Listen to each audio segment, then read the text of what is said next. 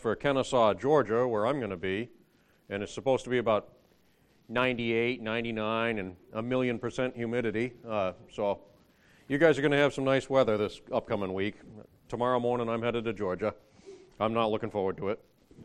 But Brother Fisher's right. We're going to turn to, I'd like to take a look at the pastoral epistles, and here's my reason why. Paul wrote a couple of letters, two to Timothy, and one to Titus.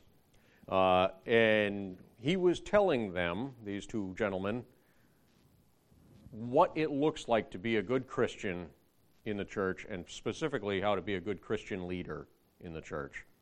And I think that's something that we would do well to study.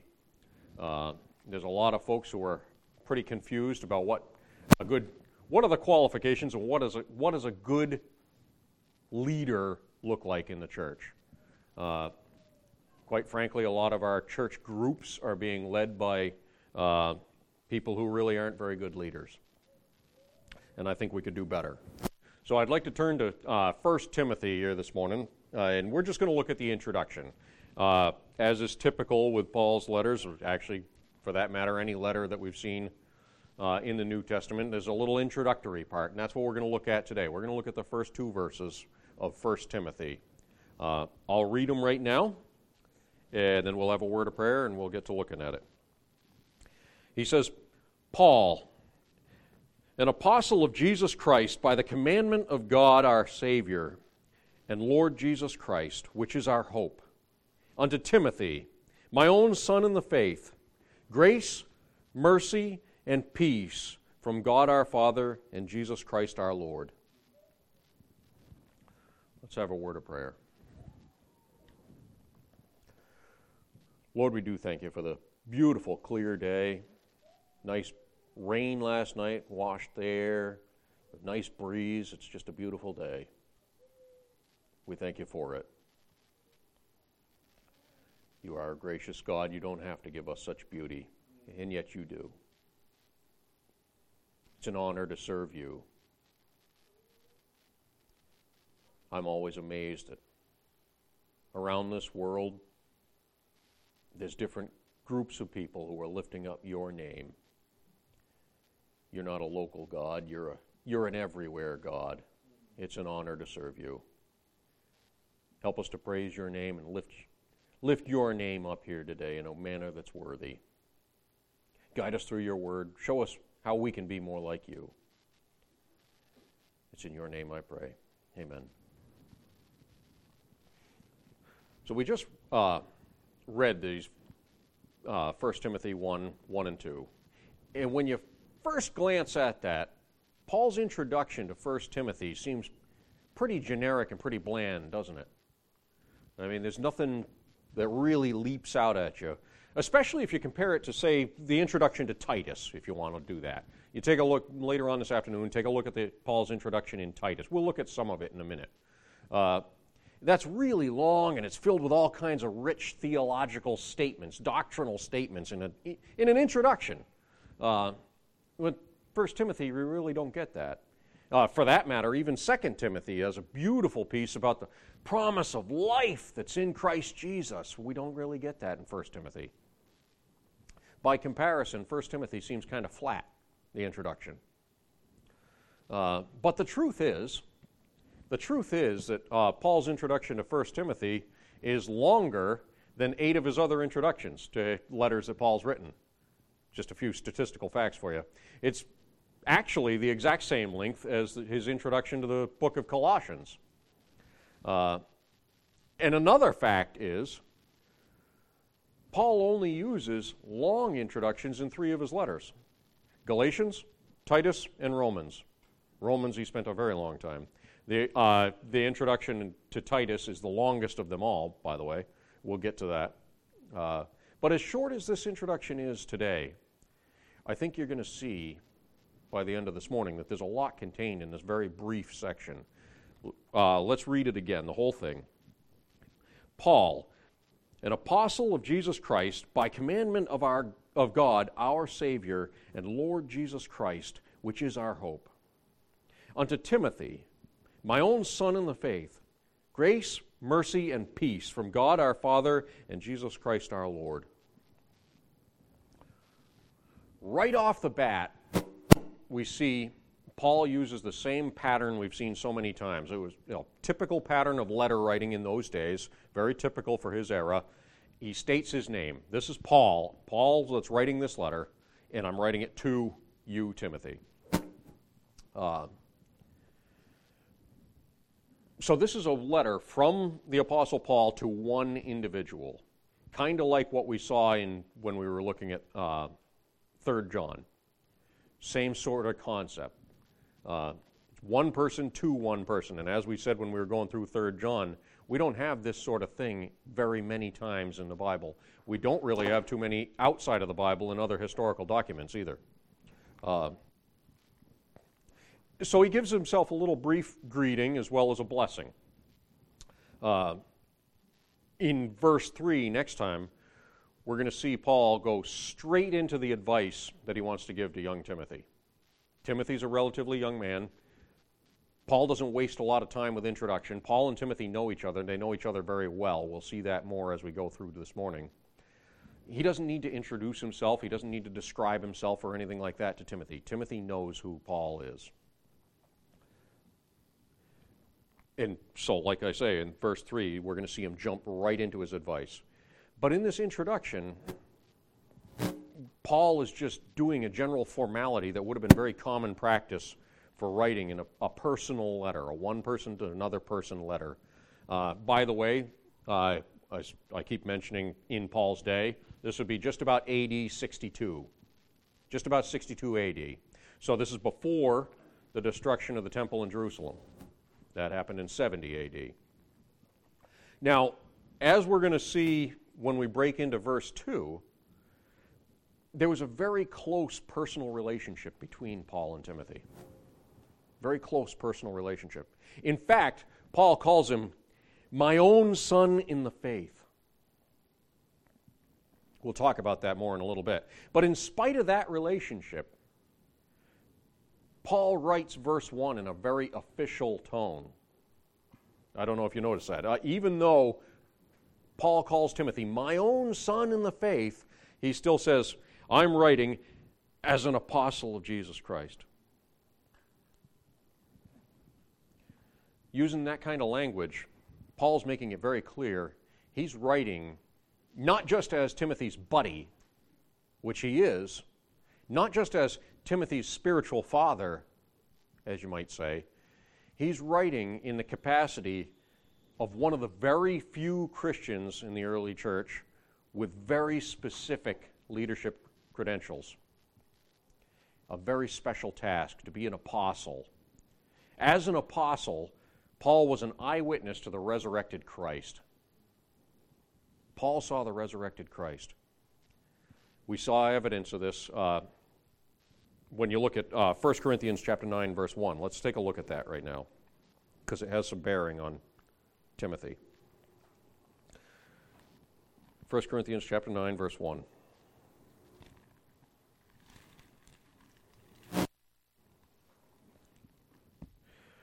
Paul's making a description here. People are accusing Paul of not having the credentials to do what he's doing in Corinth. He says, am I not an apostle? Am I not free? Have I not seen Jesus Christ our Lord? Are not ye my work in the Lord? One of the credentials that he was claiming was, I have seen the risen Christ. That's who's talking to you, Timothy.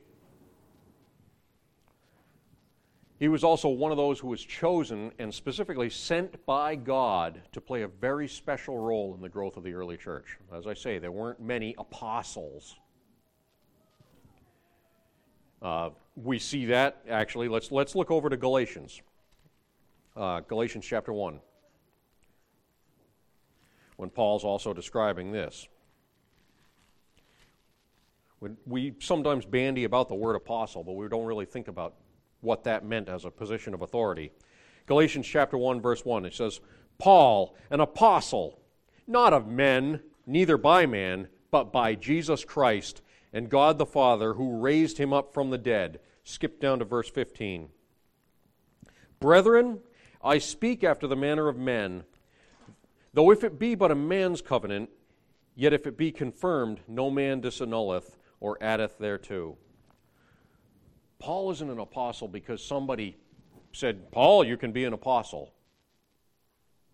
Jesus Christ himself declared Paul an apostle. Now, Paul also demonstrated the marks of being a true apostle. I mean, it's one thing to, yes, Jesus told me that I can be an apostle. It's one I could claim that right now. And there are people in this world and in Christian churches today who claim that, believe it or not. Paul could make that claim, except that Paul showed the marks of being a true apostle. Let's look over to 2 Corinthians. Building a little background on who this Paul the apostle guy is. 2 Corinthians chapter 12, verse 12.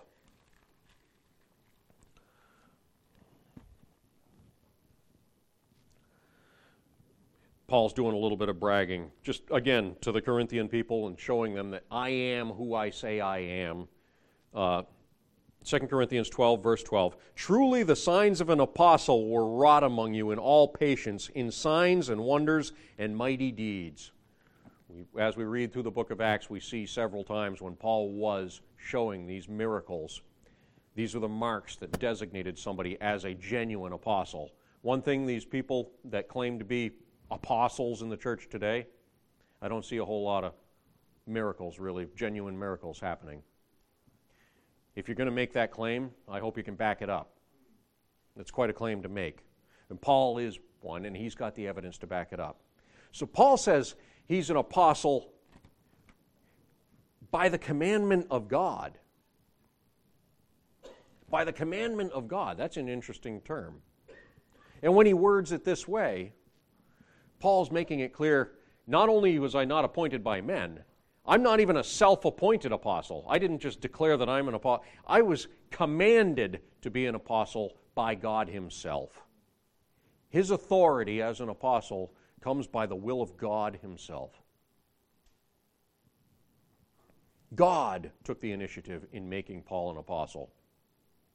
Paul didn't just fall into the job. Oh, well, somebody died and Paul took the job. Nothing like that. It didn't just fall in his lap or he got lucky or something. Now, notice here also, Paul says, an apostle of Jesus Christ by the commandment of God, our Savior. God, our Savior. Usually we see Jesus called our Savior, don't we? Not God. Paul says God is our Savior. Now what gives? Why do you suppose he would say that? No takers. Well, Paul's making sure that Timothy understands that Jesus stands on equal authority with God the Father himself. We usually see Jesus called our Savior. This time we see God called our Savior. Paul's pointing out to Timothy, God the Father and Jesus are one. It's equal. That's the reason he's using the word. Now, you see, no matter what some people who call themselves Christians might say, we who are believers know that there is only one God and that he has revealed himself to mankind through the person of Jesus Christ. There are other groups, Mormons come to mind, Jehovah's Witnesses come to mind, that'll tell you otherwise. Jesus is great, but he's not God. You'll hear that. It's very alive and well. We know better. And Paul declares that right here. God is our Savior on an equal level with Jesus as our Savior. And Paul's making sure Timothy knows that. Don't let any of these Gnostic heresies slip into Bible truth. Now, right here in the opening verse, we're still not done with verse 1. Right here in the opening verse, Paul is telling Timothy that they serve something far greater than themselves. They serve a God who has revealed himself as the Savior to the world. And this world largely rejects them, doesn't it? Even today. It did in Paul's day. It does today. Nothing really has changed. Folks have been folks for thousands of years. Nobody's really changed. People's attitudes haven't really changed. God revealed himself as Savior to this world, even though this world is by and large going to reject him. He is our hope, Paul says. Did you see that? Which is our hope.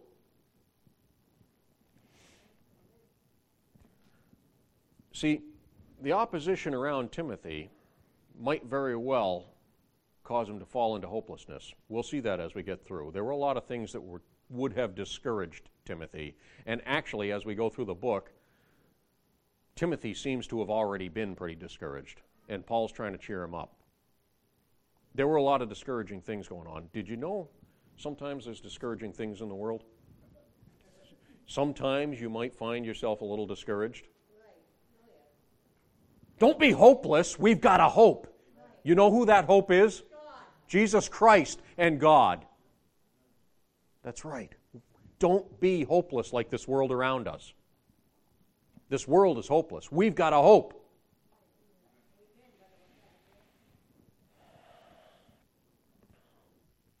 We're going to see Paul speak of hope to Titus as well. Titus seems to be in the same boat with Timothy. He was discouraged. But I don't want to steal my own thunder. We'll get there when we get there. Timothy has a tough task ahead. Timothy has a very tough task ahead. He was trying to lead a church at Ephesus, which we'll see in verse 3 next time when we get there. And Paul's trying to encourage Timothy in the face of this difficult task. Put yourself in Timothy's shoes for a minute. Here's Timothy, relatively recently saved, and trying to lead a church. How do you know how to lead a church? Nobody's ever, I can do what I'm doing right now because I got 2,000 years of history to look, I see what people have done leading churches in the past. I've got Paul's advice to Timothy and Titus. Timothy's out on his own, and he's trying to lead a congregation. How do we do this? This is a whole new thing. Timothy had a tough row to plow. He's breaking ground. Nobody's ever done this before. And Paul's trying to help him out. Timothy's getting discouraged as he goes along.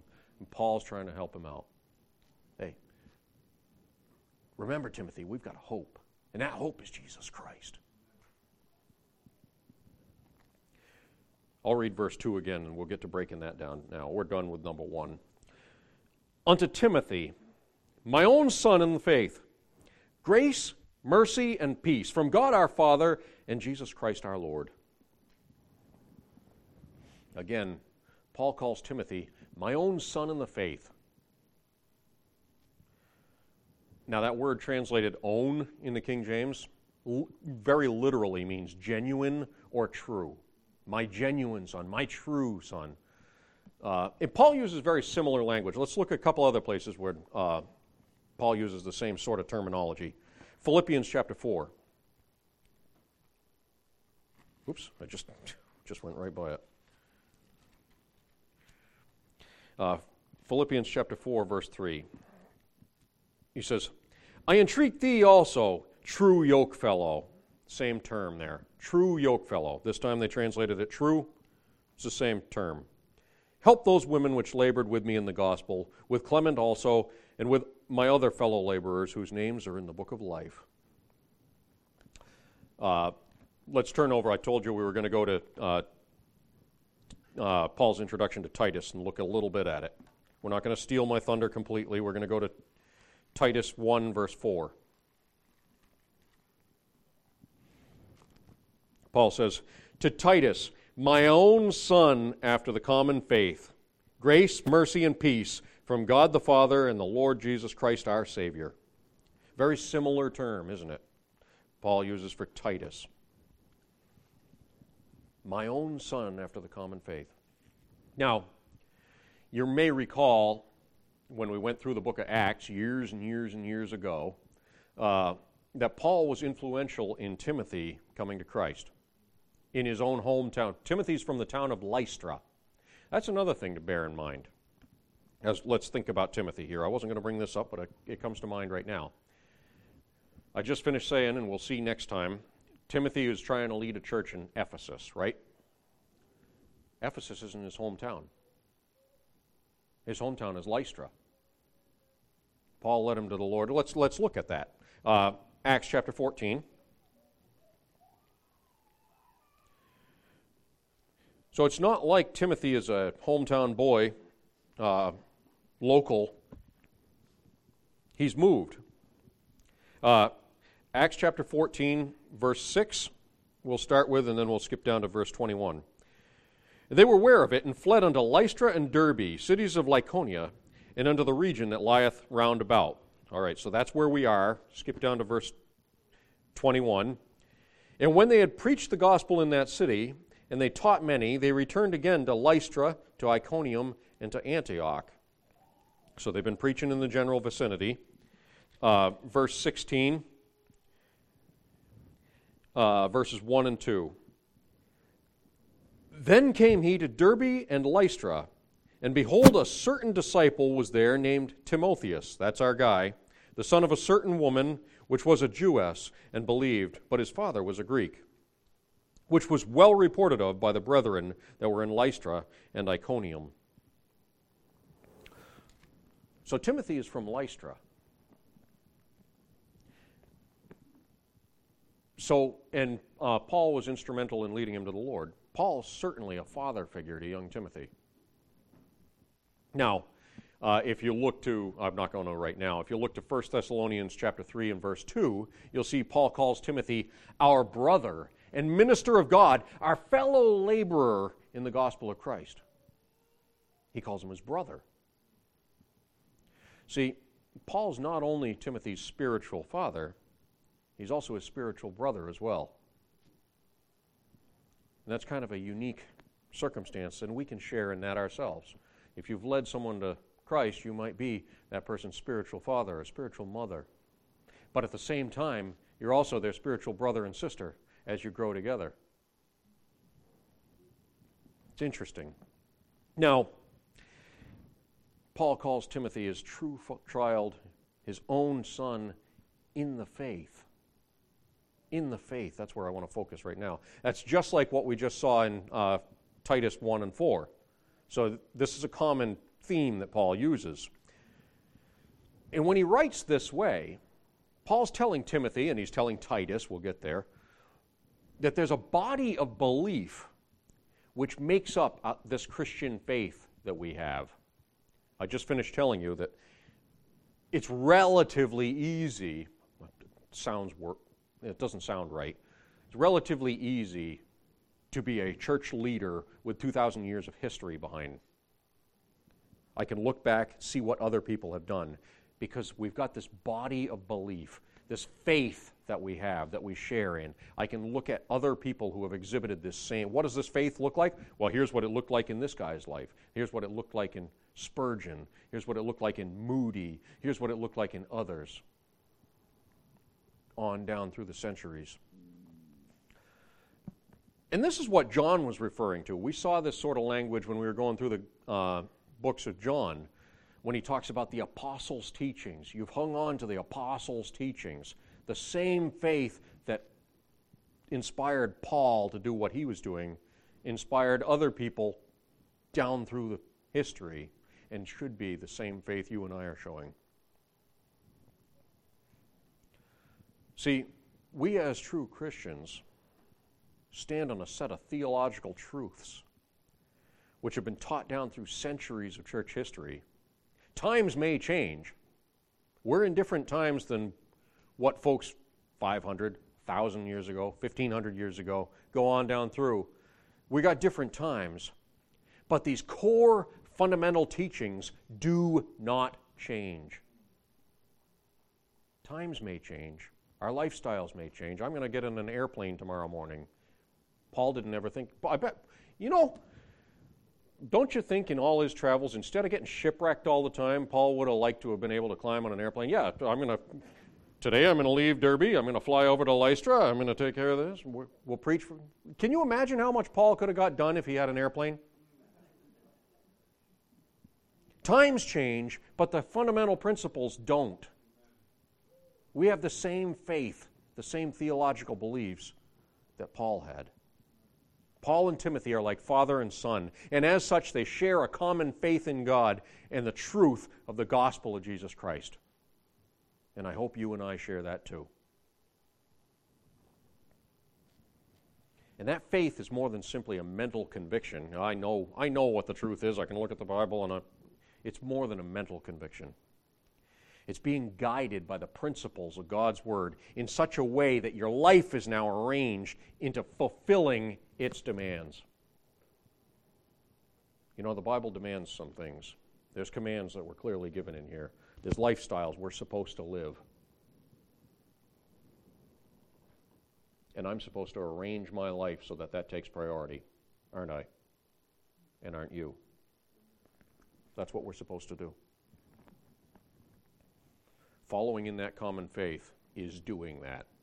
Knowing that God's Word says, I should do this, and then, well, I better start doing that. See, the Christian's will and the Christian's behavior should be transformed by the truth of God's Word. We see that all through. I'm not telling you anything you don't already know. It really reminds me of what Jesus said. Jesus was talking in Luke chapter 6, verse 46, and he says, "Why call ye me Lord, Lord, and you don't do what I'm saying? You don't do the things that I say." There's a lot of Christians that do just that today. They come to church, they proclaim, "Lord, Lord." Yeah, Jesus is my Lord. And you really don't see much of it. We'll see as we go through the book of 1 Timothy that Paul has a lot more to say about what Timothy and his church should do than what they should think, what they should believe, or what they should confess. When we look through the book of 1 Timothy, Paul's talking all the time about here's what you should be doing. I don't care what you say. I don't care what you preach. I don't care what you think. I don't care what you confess. I'm concerned, Timothy, with what you do. And I think that's very telling. It's pretty easy, relatively easy, to get up here and I can preach pretty well. I can come up here, I can preach a sermon. But do I do what that good book says? Do I open this up and actually live my life that way? That's a lot harder. And we see a lot of that in the world around us.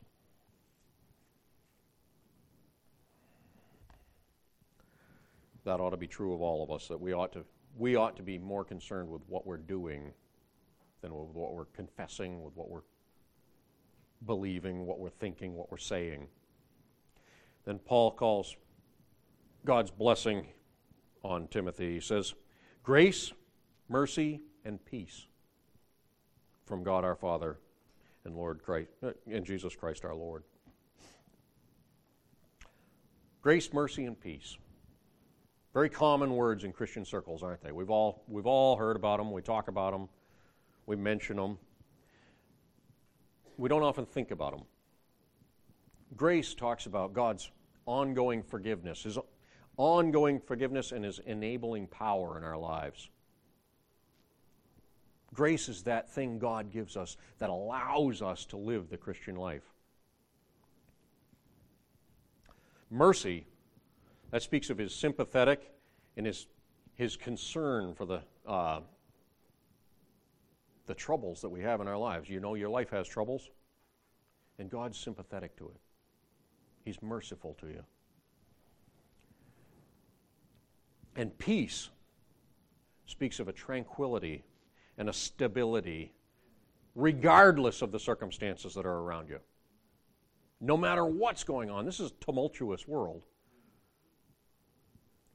Do you have a peace through it all? I can't stop the world from being tumultuous. The world is going to be tumultuous. But I can be peaceful.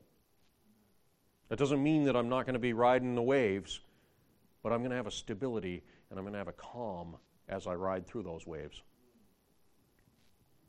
I hope you have that. So when Paul's invoking these things, grace, mercy, and peace, into Timothy's life, he acknowledges that they all find their source in God the Father and in Jesus Christ our Lord. You see that? Unto Timothy, my own son in the faith, grace, mercy, and peace from God our Father and Jesus Christ our Lord. I'll wrap up. When we look at these verses 1 and 2 together, we see that God the Father and Jesus Christ are the center of Paul's thought and Paul's life. Do you see that? He mentioned them a couple of times in verse 1 and in verse 2. They were the focus. And we need to bear that in mind as we look at this book. As we go looking through 1 Timothy, 2 Timothy, and by the way, Titus also, God the Father and Jesus Christ are the focus. All three books. It's not a biography of Paul and Timothy and their interrelations. Some people have a tendency to look at it that way when they're teaching it through. It's a very easy thing to do when you're teaching these books. We need to be disciplined as we go through it to see that the focus is on the hope that we have through God and Jesus Christ. That's the focus. Because remember, Timothy is facing a discouraging task. Doing something nobody's ever done before. In a town that's not even his own town. With people he may not even know. That could be discouraging. But we've got a hope. We've got a peace. We've got mercy and grace from God the Father and Jesus Christ. See, this is a picture. Rather than a biography of Paul and Timothy, this is a picture of what a believer's life should look like when your entire being is focused on God the Father and Jesus Christ. It should look like Paul. It should look like Timothy. It should look like Titus. I'm hoping that when we come through on the other side, you and I are going to look more like that picture. See, in Philippians, I'm not going to turn, don't turn there. Philippians 2, verse 9, Paul reminded us that Jesus' name is a name that's above every other name. And if we get that kind of focus in our lives, we'll begin to see and we'll begin living the life that Paul's describing here for Timothy and for Titus. It's a matter of focus, see? Brother Fisher, could you close in a word of prayer this morning?